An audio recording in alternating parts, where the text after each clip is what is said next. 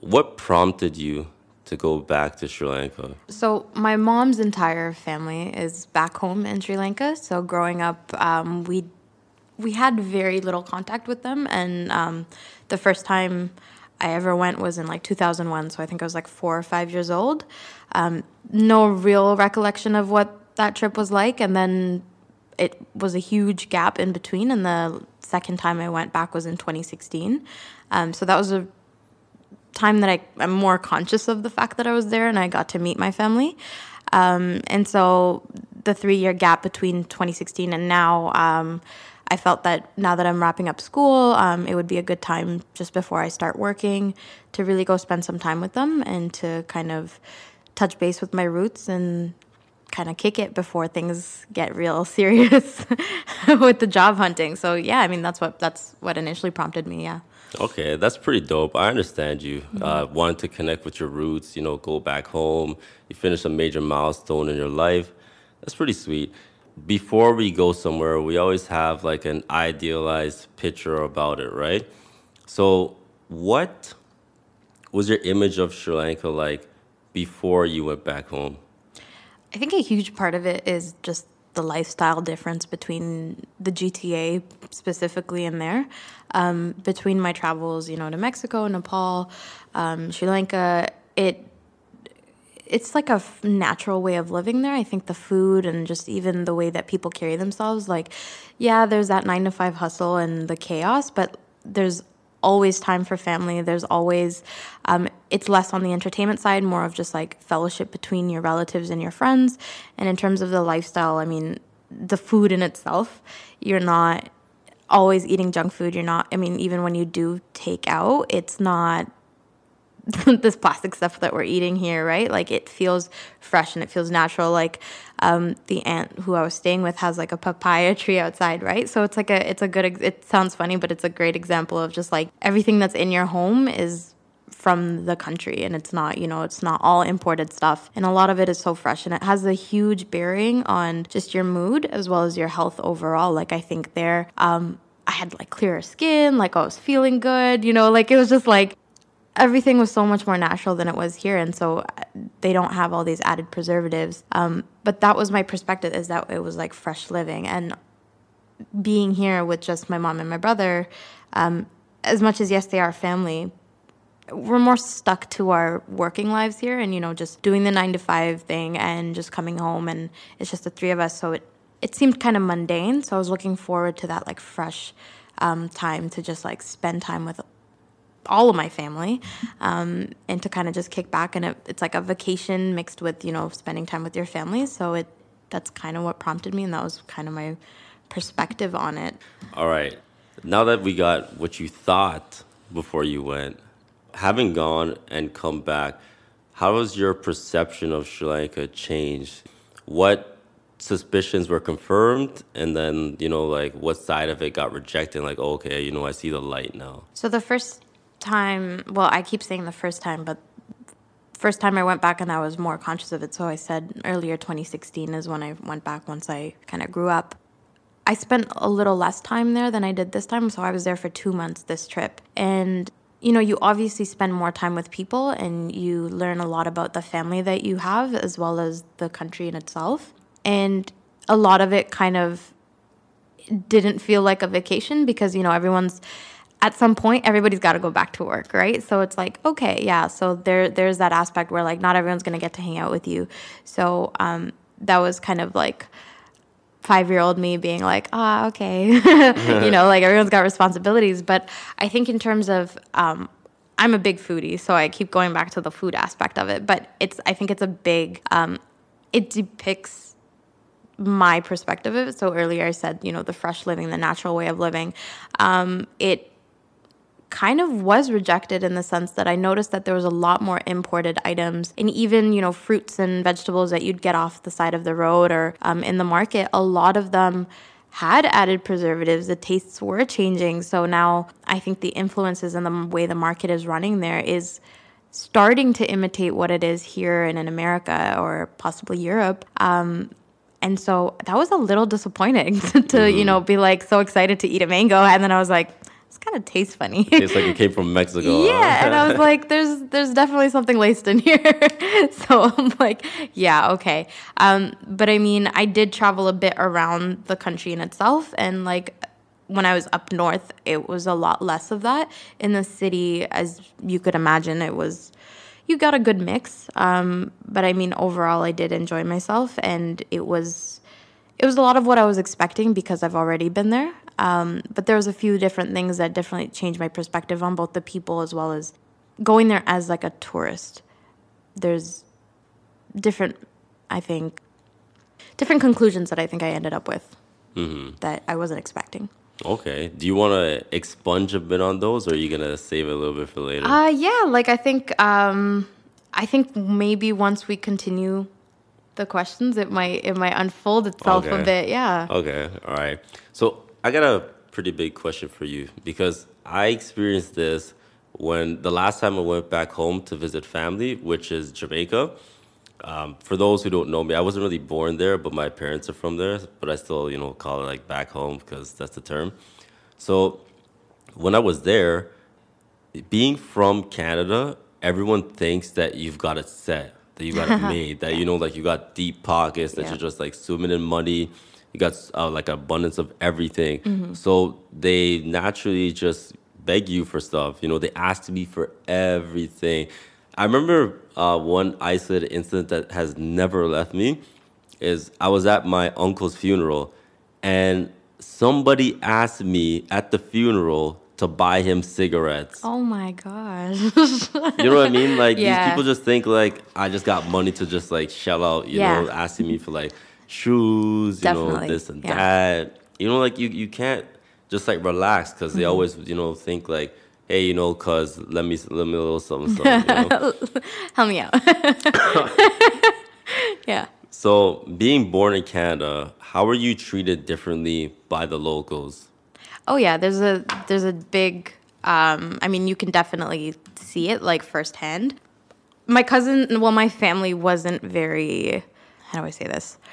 They weren't very hands-on, like they weren't super needy in that sense, but I mean there are sort of expectations that you kind of feel going to begin with. I mean it's the Tamil culture is very hospitable, we're very generous, and we're very community based. So, I mean, anybody that you speak to when they go back home, it's like a big shopping spree, right? But, like, I mean, aside from that, because that's, I mean, that's something that's given and that's something that we want to do, right? But there's always an underlying expectation, and I'm not saying necessarily from my family side, but from the people that you tend to visit or the people that you come across, they all see you as a foreigner.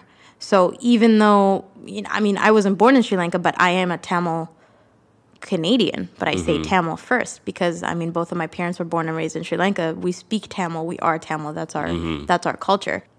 There's always this kind of distinction though because no matter where you go, they're like, "Oh, like they don't know life here."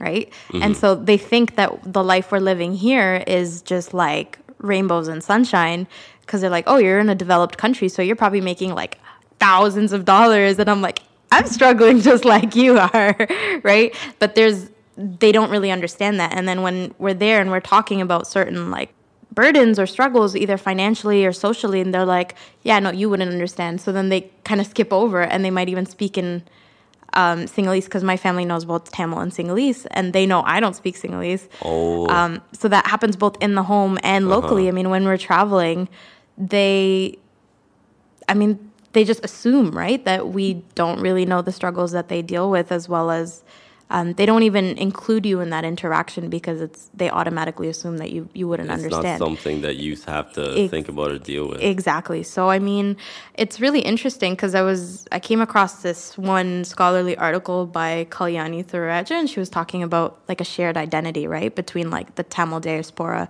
specifically in Toronto, and youth in in Sri Lanka, and she kind of um, discussed or interviewed rather the people that she was she was talking to and asked the people in Toronto and the people in Sri Lanka, you know, how do you feel you connect to the political and social issues that are in your country? And diaspora can like Tamil Canadians were basically saying that they do and they're moved by it and they they feel affected by it and they feel like they do share identity with their homeland whereas the peop- the youth particularly in Sri Lanka, said that it's not the same and that they don't feel the diaspora Canadians should um, feel like they sh- should have a say in those things because there's a disconnect.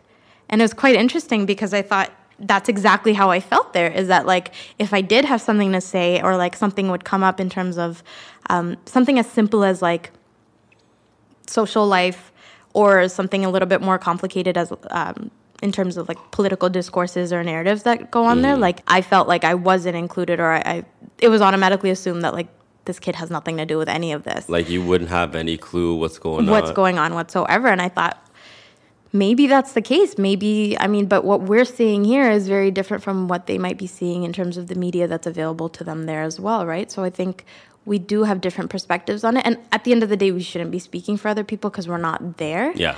but at the end of the day we do have ties and connections to our homeland and it still causes grief and joy and whatever else and a mix of emotions depending on what's going on. So it was quite interesting hearing my cousins make fun of me. Like i was uh, spoon fed my whole life but i was like oh guys you guys have no idea. Yeah. but um i mean even the locals like when we were in in, in northern uh, sri lanka they kind of just look at you funny because they can tell right off the bat you're not from there. I don't they know can how, smell you. i don't know even- how no, they I- can- after two months of being there, I thought my skin color, like I even wore the clothes they wore. Like we went to like I, we're gonna get to kind of like the um, the touristy spots that I that I hit up, but like at Sigiriya, we um. I mean, it was a big group. I think there was like 15 to 20 people, and we were all just walking in, and they singled my brother and I out like so fast. They were just like, "Where's your ID card?" And we're like, "Wow." so, I mean, it's they can definitely smell you. Um, I don't know how. Um, I really tried to blend in. It didn't work out. It doesn't work. It does not work. Yeah, no, they, they can, they really do see you as different. I mean, even if you are, you speak the same language, you're the same color, there is a huge differentiation between um, who we are and who they are in their minds. They feel that, um, I don't know if, if it's, I don't know if it's resentment. I don't know if it's just just difference in an, uh, in the way they think they've been raised up and we've been raised up. But there's a huge dis- disconnect. I would say, hundred percent. You know, I find it pretty interesting that you um, would touch on that because it's something similar that happens, like you know, in the black community, right? Um, like when you see like people in the black people in America, Mm-hmm. when you know when they're trying to find their roots, like figure out what's going on, like Yeah. what their culture's like, and they would try to you know like trace back their roots to Africa, but then like you speak of that disconnect, it's like some either on like one side of the fence, like either people who are trying to who are searching, or the people who currently live there. Yeah. Like somebody kind of rejects a certain aspect of you. Yeah. You know what I mean? Oh yeah, hundred percent. I feel that too. And I do feel I felt the same way in Jamaica, right? Like um, as a as a Canadian born, but somebody whose parents are of Jamaican descent. Like I feel tied Yeah. to you know Yeah. uh, Jamaica. Like I call it like my homeland, even though I wasn't born there. Exactly. I've said it like five times. I think just in this recording, like homeland, and like I refer to it as the homeland or motherland, but it's, I, yeah, there, there's disconnect. yeah, you kind of get you know like shut out, even though you do in a lot of ways share the same culture as them, right? Because your parents try to pass that down to you because Mm-hmm. Oh, yeah, it's like sure. this is part of our identity. Yeah. But then the people living there are kind of like, ah, you don't know what you're talking about. Yeah. you know, you can't really like claim it, you know. yeah. So, uh, what'd you say the name of that article was again? So it is actually so it was written by Kalyani Thurairajah, and it is called "The Case of the Sri Lankan Tamil Diaspora and Homeland: A Shared Ethnic Identity." Um, so I've accessed it through the Wiley Online uh, library, um, but um, I think anyone that has access can definitely see that, or at least the abstract. But it is a it, it is a interesting um, take on it because I mean I experienced it firsthand, and to come across it, I was like, oh wow, like so it's confirmed, like because Yeah. it's explicitly been said that they don't agree that um, we have a right to claim membership of shared ethnic identity, and that they they feel that it's not the same as it would be if we were ju- like it wouldn't be justified um, for us to be speaking on issues um, related to the homeland because we weren't born or raised there. It it is a, a quite interesting narrative. Yeah. You know, one thing that I do find pretty interesting about Sri Lanka is being born in Canada, you meet so many Tamil people. Oh, yeah. And then so many Tamil people of like a Hindu background Mm-hmm. that you forget that Sri Lanka's majority Buddhist and that the Mm-hmm. yeah. majority is um, actually Sinhalese, not Yeah. Tamil. And I believe in Sri Lanka, you guys have ethnic groups like uh, Tamil, Sinhalese, um, you know, the Moors, Mm-hmm. and then um, another group, I can't remember the name.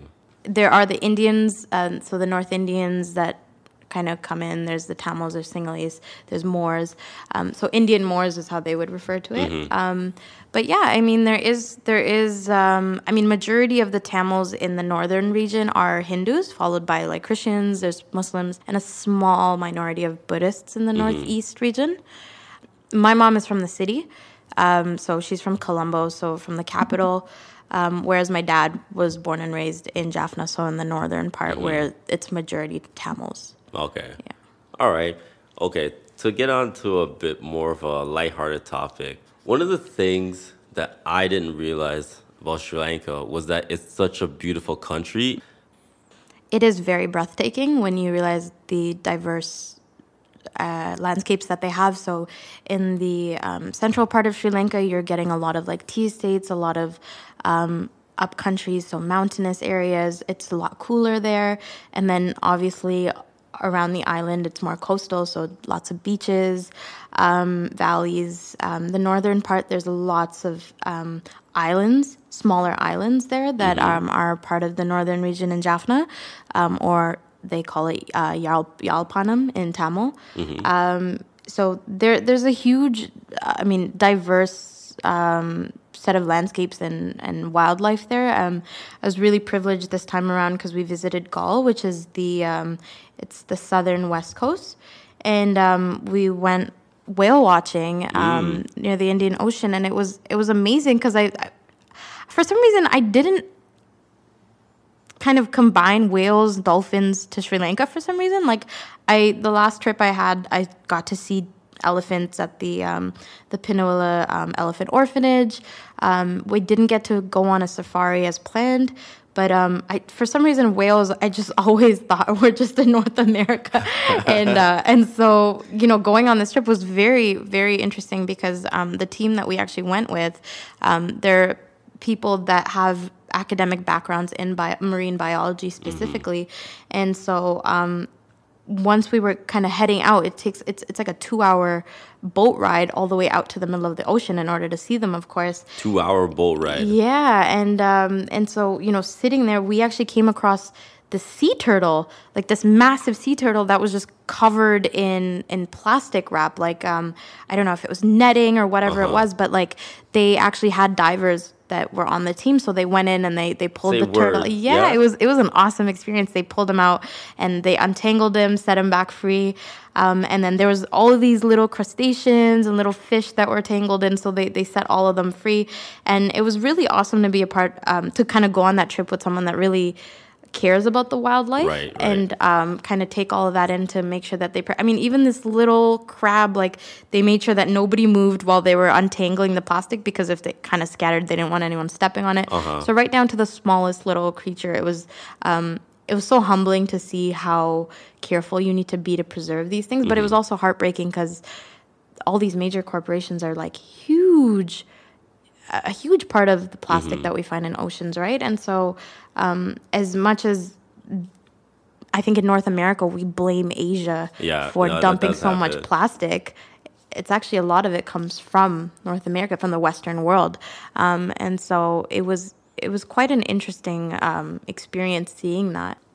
But yeah, in terms of wildlife, um, we were hoping to go on a safari. Um, the only issue was because of all the deforestation, the all the animals have moved closer into the jungle, Wait, and wait, it's hold on, hold on. Like deforestation? yeah. So um, the thing is, especially in the southern region where there's more tea estates and where you're going to find more elephants and leopards, um, there's they're cut they're building up more resorts. They're getting more of these um, exclusive resorts and hotels kind of going up. Hold on, hold on, hold on. Hold on. Because from my understanding, I was um, aware that tourism was on the come up in Sri Lanka, but I didn't know that it was coming at a price like this. Like, Oh, yeah. I think, I mean, it's always at the price of people that don't have a, I mean, that don't have a say for themselves. And in this case, it's wildlife, right? I think in, in all parts of the coun- in the world, really, there's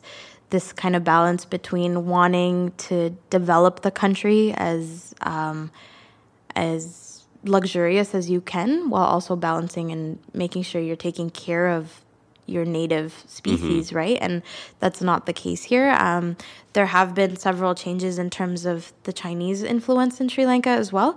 So there's lots of new buildings, lots of corporations. I'm not sure if you heard of like the Lotus Tower coming up in um, in Colombo, but it's it's this gigantic tower filled with all these um, exclusive hotels and r- restaurants and um, shopping centers, but they spent like X amount of billion dollars on it. And I'm thinking it's built in an area where there's people that are like just hoarded up in one apartment, like, Yeah. you know, eight, nine people in one apartment, yet we have the money to do this, right? So it's like, it's a good, I mean, it's as I mean, you take it with a grain of salt because there's obviously more factors in play than what I'm just saying. But at mm-hmm. the end of the day, it's like when you kind of look at it from your per, like just viewing it as a person just coming into the country, you're like, okay, so we have this divide of people that live in this area that looks a certain way and may not be a terrible place to live, but I mean, especially in Kotahena in Colombo, and then you're seeing this tower and I'm like, is that necessary? you know what I, I mean? you, I. And so they're they're balancing the the rich and the poor, and I don't want to say poor because I'm not assuming that they're all struggling financially, but not up there making thousands and millions of dollars. There there is that disconnect. So Yeah, yeah, that's, that's, quite generally the case. Like people either who are you know struggling and poor, or people who do have the money, they get gentrified, right? Mm-hmm. Because you know big companies like, okay, I got a vision for this. This is a nice plot of land. They build something, price of rent goes up, everyone gets pushed out. You know, it's pretty interesting that you mentioned earlier mm-hmm. About going on the excursion for the whale watching mm-hmm. and how you were with the team of the marine biologists. Because I'll admit to you, I even bought into this myself.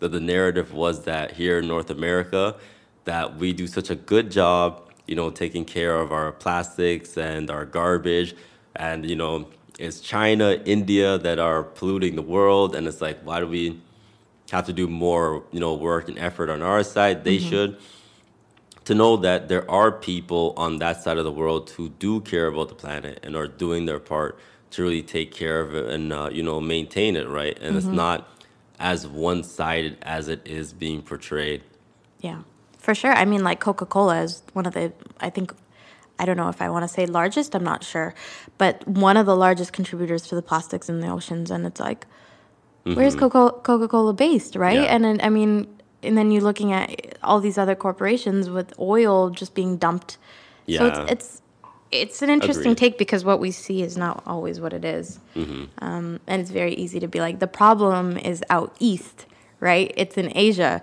And I'm not saying it isn't because there's definitely issues there. Mm-hmm. But um, you don't really understand how balanced it is until you kind of see that you physically go, Um, go and and you, you experience see for yourself exactly and so being on this whale watching trip was it was an amazing experience but it was also very um, upsetting when you kind of think about like wow this is kind of what it is and we can't really do much other than stop what's going to go there Mm-hmm. afterwards right so proactively making decisions to stop that as opposed to being like let's just clean the ocean because then what about all the garbage that's that's going to continuously go Yeah. in, right? So we need to make some sort of change with how we're delivering those products. I mean, where it goes and what it's where it ends up, um, as opposed to just saying we're going to clean the ocean. Because I think at some point we need to be realistic and say what's done is done, but we can stop what comes next. right right you got to regulate it you know Yeah.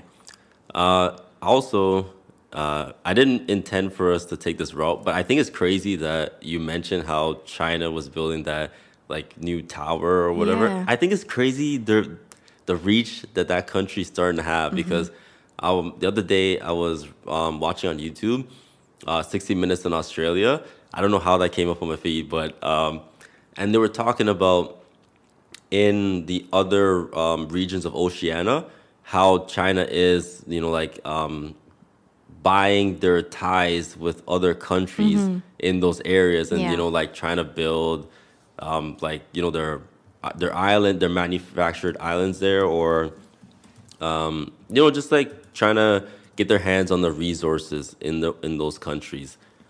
Yeah, I mean, it's definitely a two sided agreement between the Sri Lankan government and the Chinese government um, to boost, I guess, trade or economic operation. Um, I was very surprised because, I mean, just going.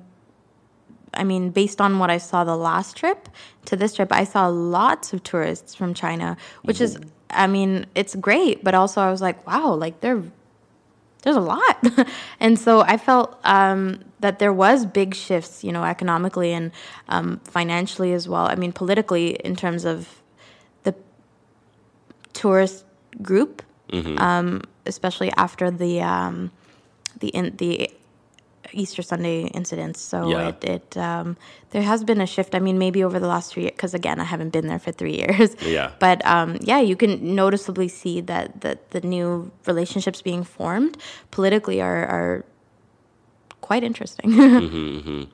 All right. Uh, the next thing I did want to talk to you about, and you did uh, just slightly mention it, and as I was saying before, that tourism was on the rise in Sri Lanka until the um, the Easter Sunday incident occurred, and then you know other countries were advising their tourists or you know people, Right. You know, Sri Lanka is like a no go zone. I don't know personally how much about that incident that you know of, but if you could um, try and explain a little bit to some of the listeners. of the specific incident or its impact on the tourists.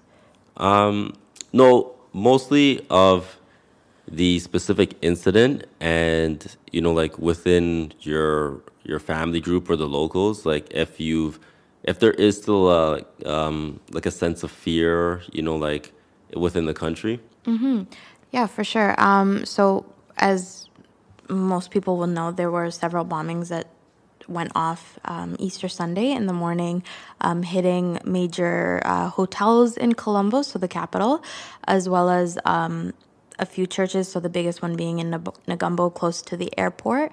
Um, since then, um, security has tightened on a lot of those hotels and big um, malls, shopping centers, things like that. I noticed firsthand every major mall that I walked into had like security and scanners right at the front door. Um, they're also very sensitive to big um, cameras being. Um, you know, held up. Even if you have your phone, kind of, if you look kind of sketchy in the middle of the side of the road, then someone will definitely stop you or like kind of watch you a certain way. Um, we actually visited one of the so St. Anthony's Church in Kotahena. Um, we I visited with my father and my brother, and they had scanners and they had security at the front door, so you get patted down before you can actually walk in into the church into the church.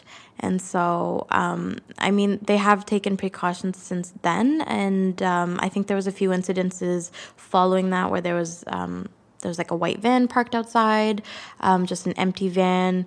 Um, once they kind of investigated that, they noticed that there was actually explosives in there. So there have been like few incidences following Easter Sunday that uh, uh, led to some more suspicion.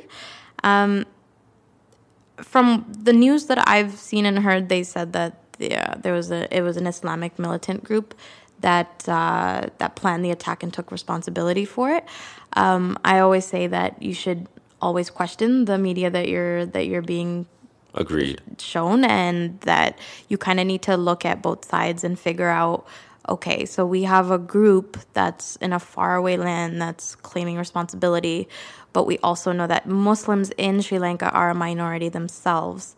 Um, and yes there's new shifts in immigration and things like that and there was some faults in the government um, because there was some confidentiality and some safety breached um, that was on their part for sure. But um, in terms of minorities and majorities in the country and the ongoing battles, there hasn't there have been a few discourses between Christians and Muslims in Sri Lanka, but it has primarily been um, more from other religious groups.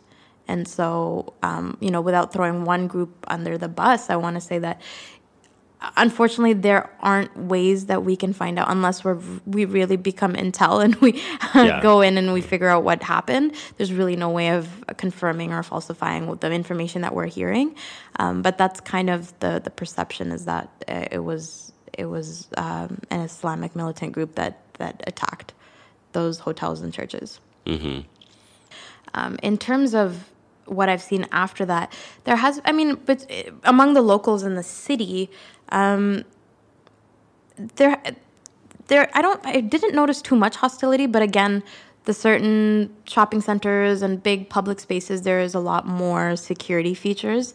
And I noticed, and I think that's a good thing. Um, I noticed at the airport now they have this, um, so while driving into the airport, there's scanners that are installed on the floor. So you need to drive slowly because it scans your car from underneath to see if there's explosives. Um, and so, I mean, those are great measures. I think just in general, Yeah, right, without yeah. even even if there wasn't this incident that happened. Um, but um, aside from that, people have been shaken up a bit, but I think everyone's a little bit more aware of what could happen, which is never a bad thing um, to be a l- bit more alert. But um, it was nice to see that it wasn't as locked up. I mean, even when I was traveling, Canada still had their traveling warning um, up to take caution when traveling to Sri Lanka. So, I mean, I think most Western countries had a level two travel warning um, following the incident. But yeah, I mean, aside from that, there wasn't too much hostility, but you can definitely see the precautions taken after the incident to right. make sure something else doesn't happen. So there was like no curfew or anything going on in the city. Like it was just No. operations normal. Yeah, so it, it operates as normal now. There was curfews following the incident, I believe, for a couple of weeks, if I'm not mistaken, um, and they didn't have access to social media, um, and so there was um, some shutdown in terms of that regard. But um, and now it seems to just be operating fine. Um, I didn't notice any differences. Okay. The next question that I did want to ask you is having gone through a civil war and it being over now, were you able to feel any tension between the two ethnic groups? Uh, obviously being the Tamil and the Sinhalese. So in the city, you don't notice it much or at all. Um, it's very calm. It's very peaceful. I would say most group, both sides are extremely. Sorry, in by in the city you're talking about um Colombo. Colombo, yeah. Okay. So it's it, it's. I mean, everyone's pleasant there, and um, there isn't. You don't get treated differently because you're Tamil. I mean, most people there speak both language. I mean, Sinhalese um, people don't speak Tamil as much as Tamils would speak Sinhalese there because most of it is in Sinhalese in the city. Um, and so, like my mom's side, they all speak Sinhalese. Um, so we never had issues in that sense. Um, but when I traveled to the north for the first time um, ever with my father because he's from there, um, I noticed that the remnants of war and their history of oppression, it's still very much it's very much evident in the way that they live their lives. They tell stories of even something as simple as, you know, reminiscing on like their parents or their family members. It's it's a part of their everyday life. There's been so much extensive damage, I mean physically to their their landmass, their homes, as well as mentally and emotionally. Um, you really get a feel for how extreme the war was there and so you kind of um, you do feel it i mean even in normal disc i mean just normal conversations every day like talking to um, i don't have immediate family there. I have distant family members and family friends there. And so i mean just speaking to them it's it was interesting because I mean almost every single conversation ended up mentioning something about oh you know during the wartime or during this time or this place is this or I mean you know we went to the beach. We hit up uh, lots of different um, I mean historical and cultural landmarks but everything has some sort of back. exactly has some sort of tie to the civil war or has some sort of significance either good or bad for the preservation of the Tamil culture and tradition the traditions right and it was is really eye opening because I mean, sitting in the city, I feel that certain Tamil people in the city as well kind of brush off the severity of what happened because they might have not experienced it to that extent. Um, I mean, these are this is where specific you know, fights have happened. There's been, you know, so many bombings. There's been gun violence. There's military occupation like you can't imagine.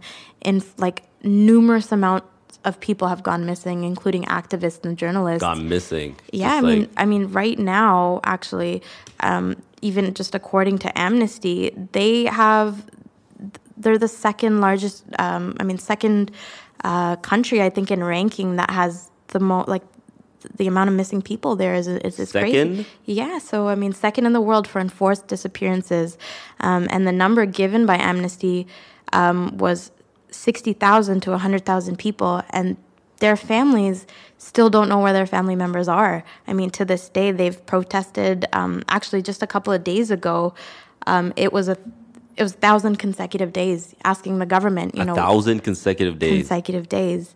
Um, you know, it's it's a it's a mix. Wait, hold on, hold on. You said Yeah. a thousand consecutive, days. of protest from family members of missing journalists, activists, so many, including women, students, um, that have gone missing literally off the streets um, because they've spoken up against the uh, the crimes, basically of the government and the military. Okay, so for those who don't know, could you just give like um, you know a little explanation on exactly what the Tamil Civil War, or should I call it Tamil Civil or Sri Lankan? Just sorry, Civil Sri War, Lankan, yeah. the Civil War, what it was about.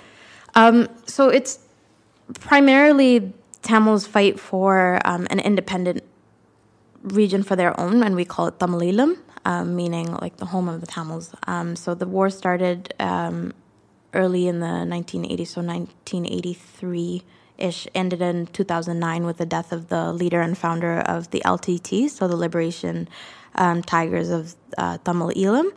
And um, that was the government's, um, I guess, victory over the Civil War.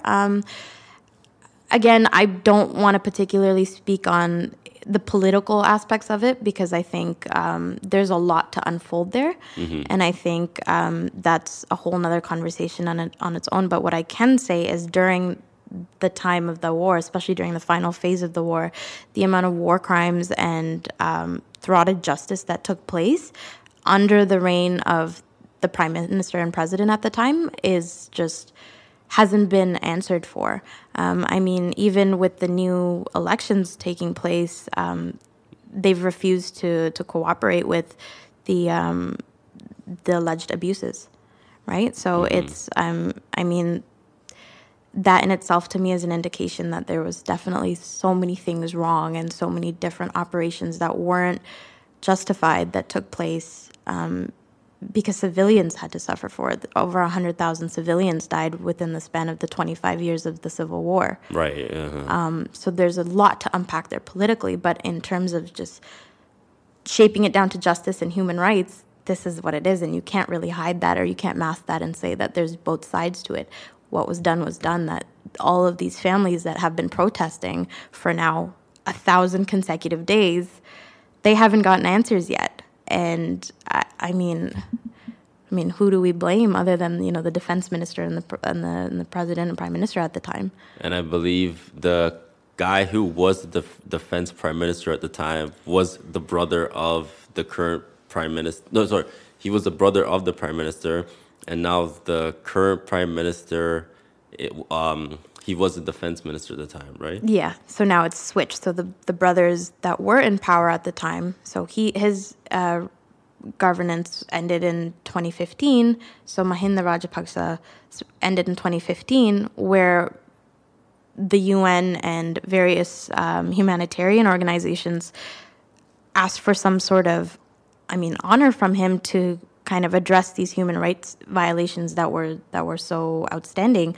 Um, that wasn't done, and then following the Easter attacks this year, um, his brother um, announced his his uh, candidacy for the elections for the presidency elections. Because he so- was a defense minister. at the time of this exactly so um so now he actually i think this thursday actually just swore in his brother who was the previous president as the new interim prime minister so a lot of nepotism going on, right? exactly lots of conflict of interest and so um it's very difficult to say what will occur in the next four years I mean, you're seeing the two people that were um, in power at the time, at the during the final phase of the Civil War, and no reconciliation or um, uh, yeah, no reconciliation has been made thus far. I mean, Kind of just like swept under the rug, right? and Like, yeah, I mean, it's we're looking at news from CBC. Um, I've read from BBC as well, Amnesty International, that there's been no form of reconciling or even addressing the issues. Um, I watched a press release, I think, before he was even elected, of a Tamil journalist in the crowd asking him, "What happened to those?" All the disappearances. I mean, all the all the Tamil journalists and activists that went missing off of the streets. I mean, we the sixty thousand to hundred thousand people that just vanished. I mean, what happened? Because those were enforced disappearances. It was unlawful detention and imprisonment. So what about those people? And he said. I don't know. I don't understand why you assume I would know that when he was the defense minister at the time. What? that was the answer he gave? and that's exactly the answer he would he gave and so i mean she retaliated by asking the same follow-up question being like you were the defense minister at the time. Um, and so this is the situation that we're currently in is that the whereabouts and information of the disappeared people is is not being addressed. It's it definitely indicates criminal responsibility and activity.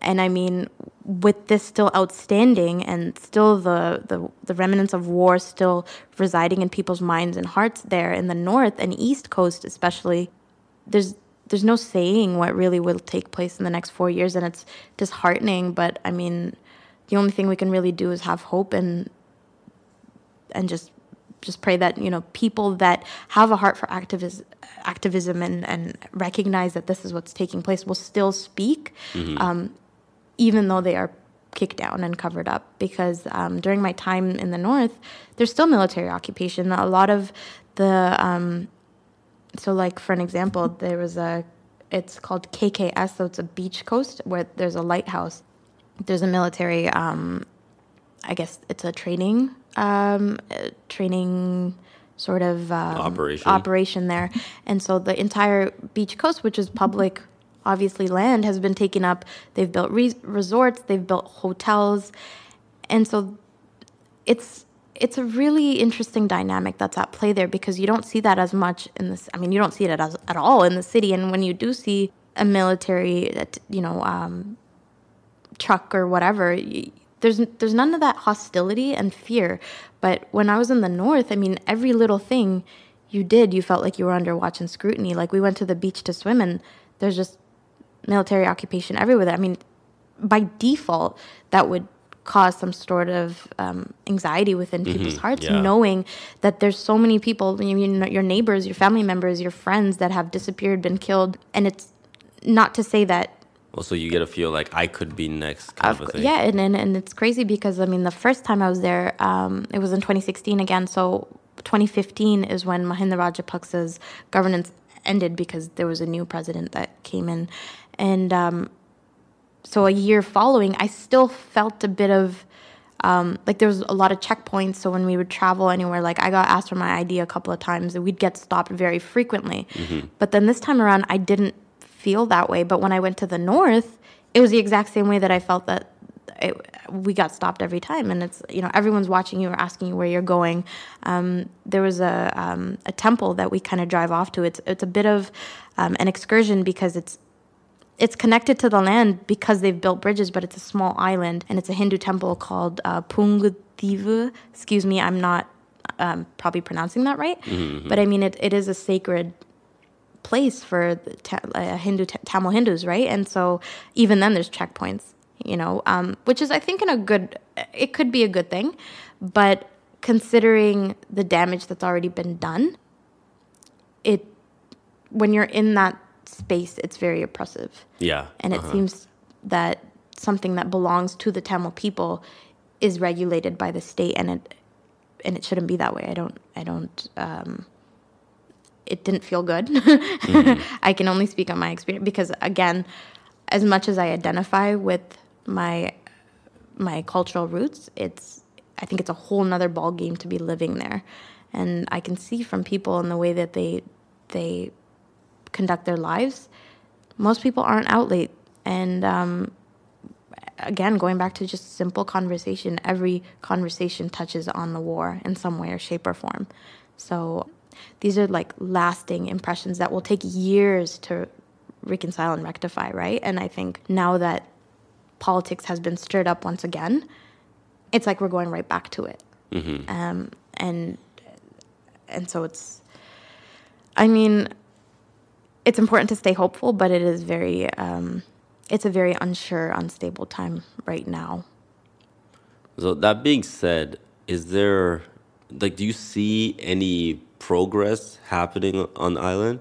Like has there been any, you know, attempts to like make things better? Maybe not from the government, but like with the with the locals, like um, can you speak on that? Is there anything in terms of making better the, the tension or hostility between the people groups? Is that what you mean?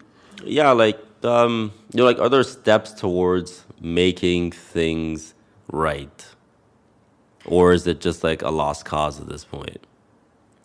See, this is the thing: is that it's not. I think indifferences between people groups is not something that ceases and then just pops out of nowhere, right? Like I think I don't want to I mean, referring to, just so people understand what I'm referring to, like the Trump effect, right?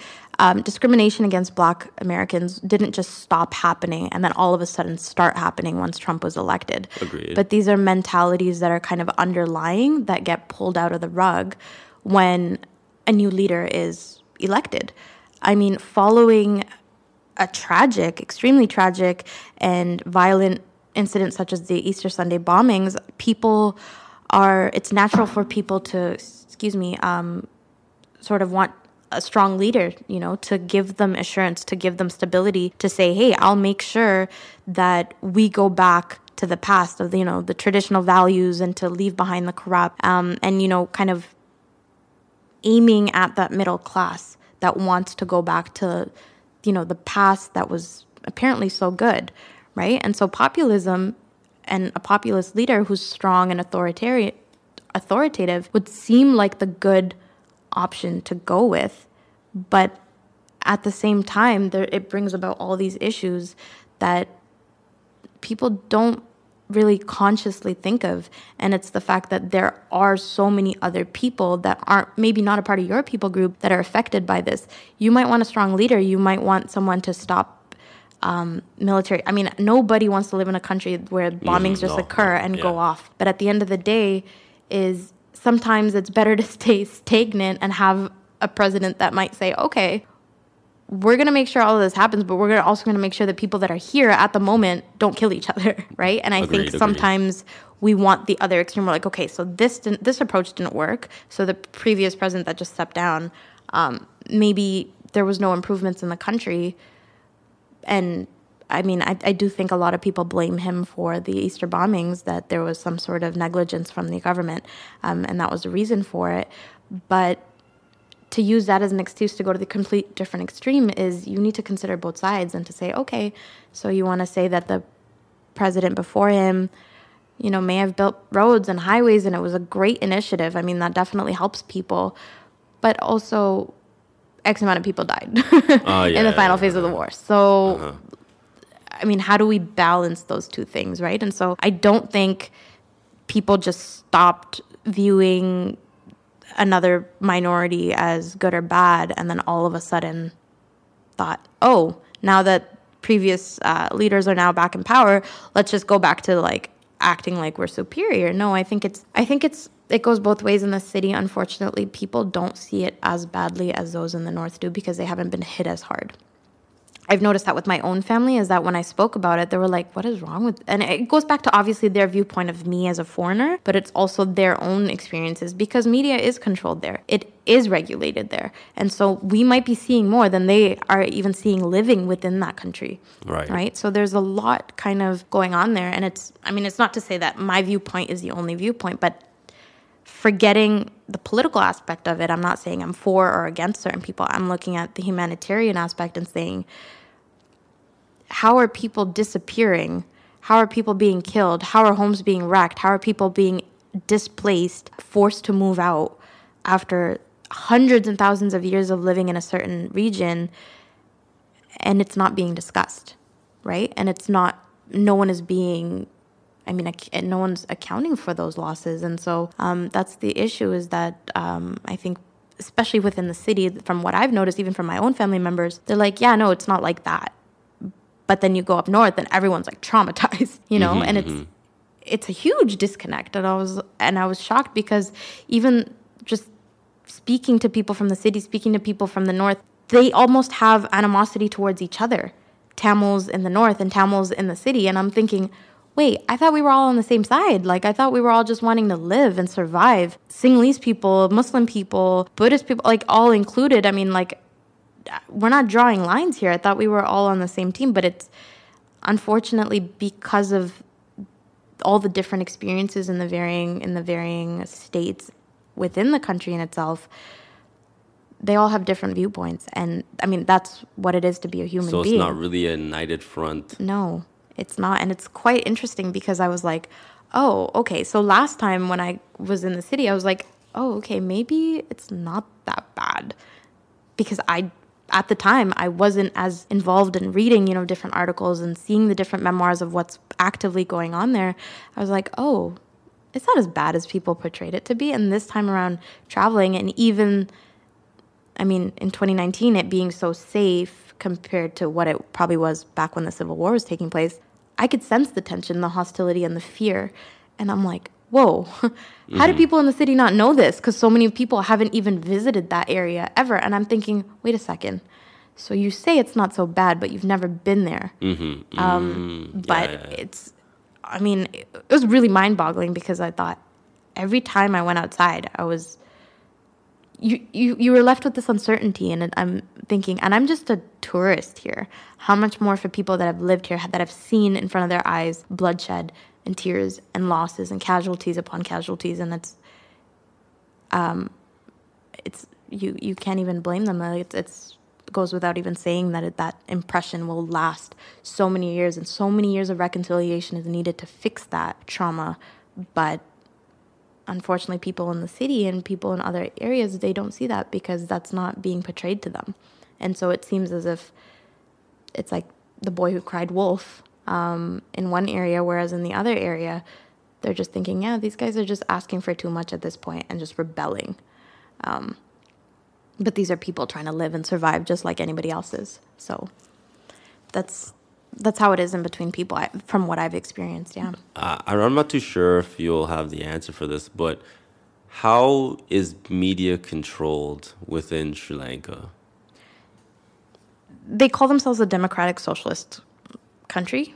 Um, so it's quite a mix. Um, in terms of firewalls put into place, so information that comes in, information that leaves the country, um, it's regulated much like in India or in China, not as strong as China, a little bit closer to India. So they have internet access, they have social media, they have all those things. Um, but from what I understood from the Easter Sunday bombings, is that they during the time of the curfew and stuff every social media was com- completely shut down. And the i had certain cousins ask me hey have you seen any videos or pictures? Like what are you seeing on your end? Because we're not getting anything over here.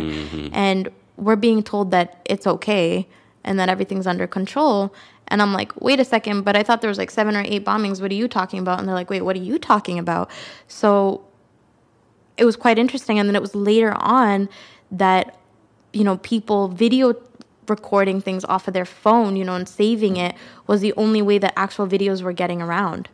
Because all the articles and information we were seeing was very different from what they were seeing. So I'm thinking, okay, so which one's false? Are they both false? Oh yeah, I um, got you. And so there's two sides to everything is that this fear is definitely ingrained even in the people in the city, but it's it's almost as if it's a defense mechanism to say if I give it so much recognition and power, I'm basically acknowledging the fact that it's there. So I feel like people in the city have experienced it and know the power of the state or the military or whatever it is that's in control, but it's almost as if if you acknowledge it so upfront, you're as you're basically acknowledging the fact that you're also a victim. It's very easy Oh, I for us to you. say that that happens over there, that happens in the north, that happens in a different country, in a different continent, much like we do here. Mm-hmm. Human trafficking is a huge thing in Canada and America, but when I think initially when I think human trafficking, I think Thailand. Yeah, everyone, I think you know what I mean? Like yeah. it's a crazy stereotype, and so that's what happens everywhere in the minds of people. Is psychologically,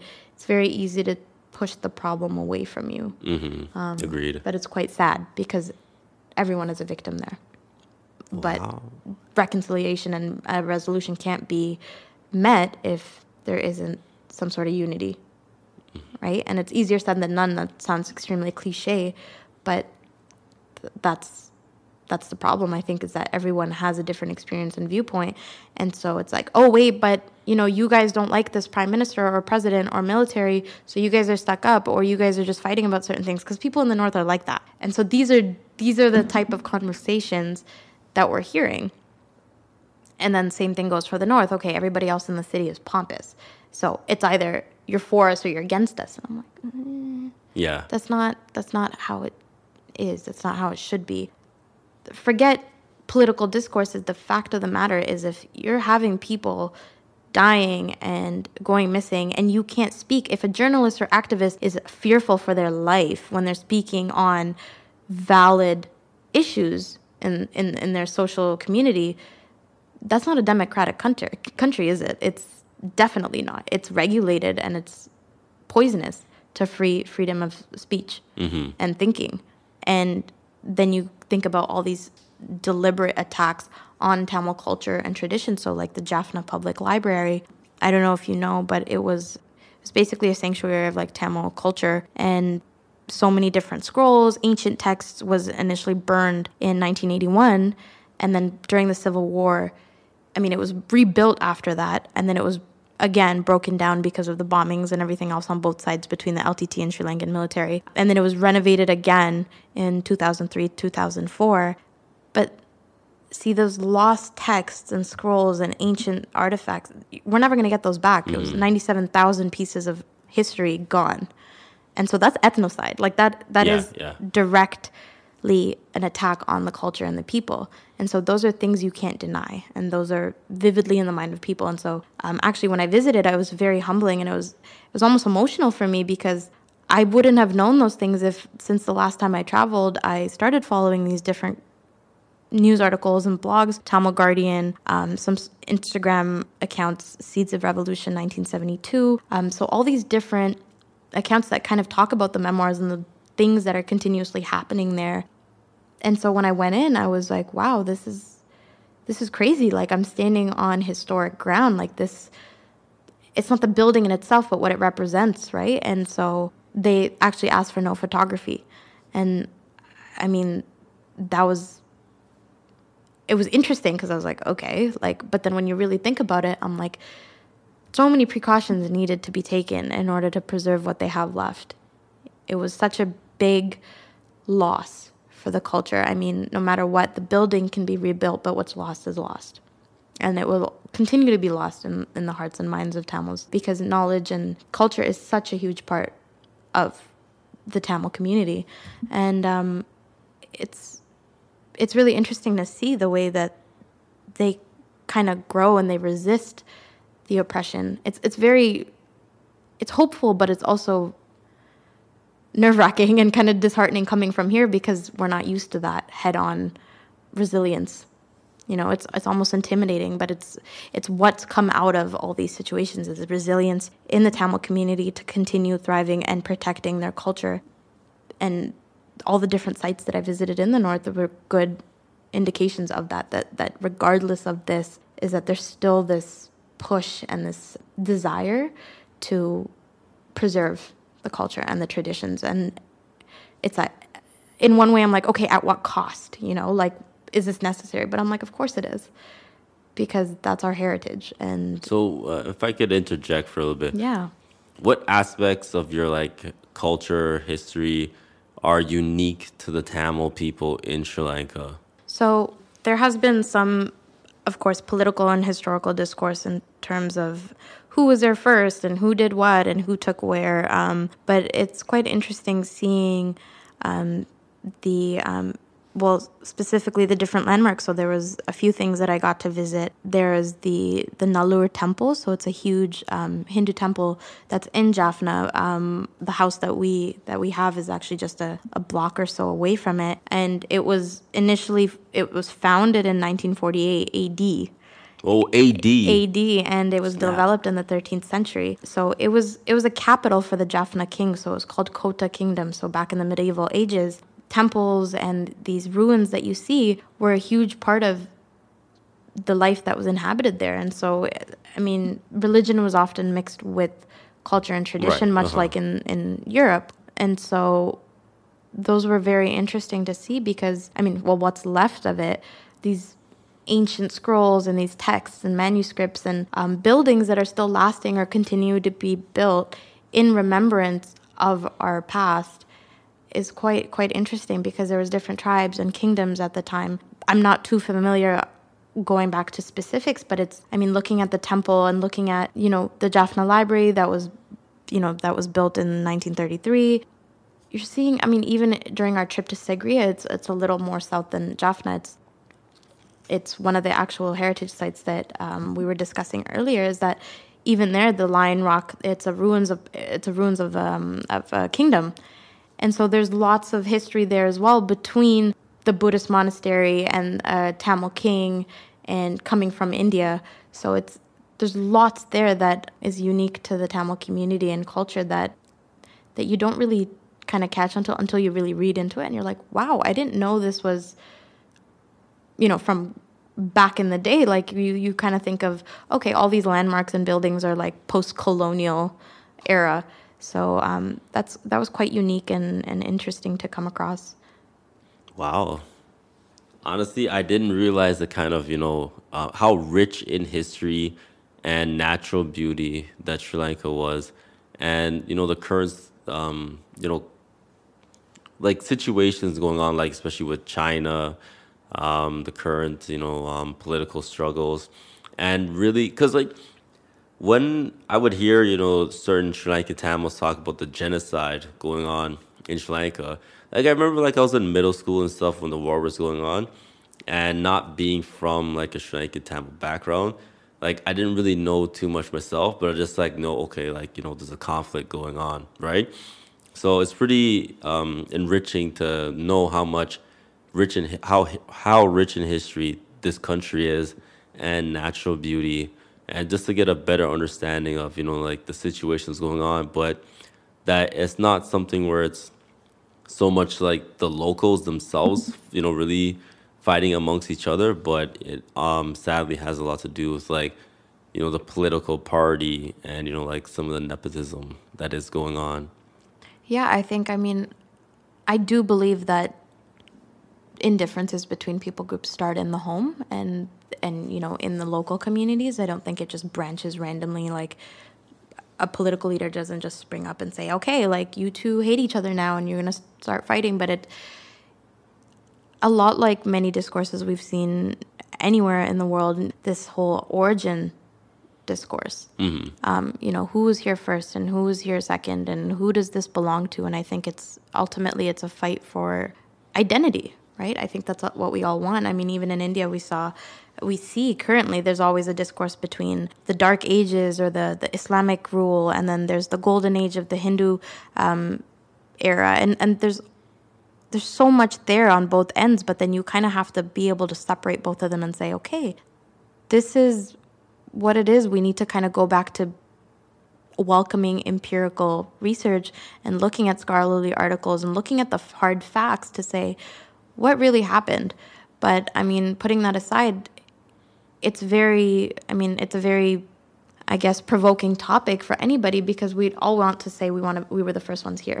You know and we were we were the ones that um, you know got here first and we have these certain rights and this is this belongs to us but it's harder to be like okay let's get real. Let's put this aside and really figure out what happened. And even in that case whatever that proves the fact of the matter is that we're all here right now right and we're all living here and we're all, we're all trying to survive and i mean if we can't do that then what's the point mm-hmm.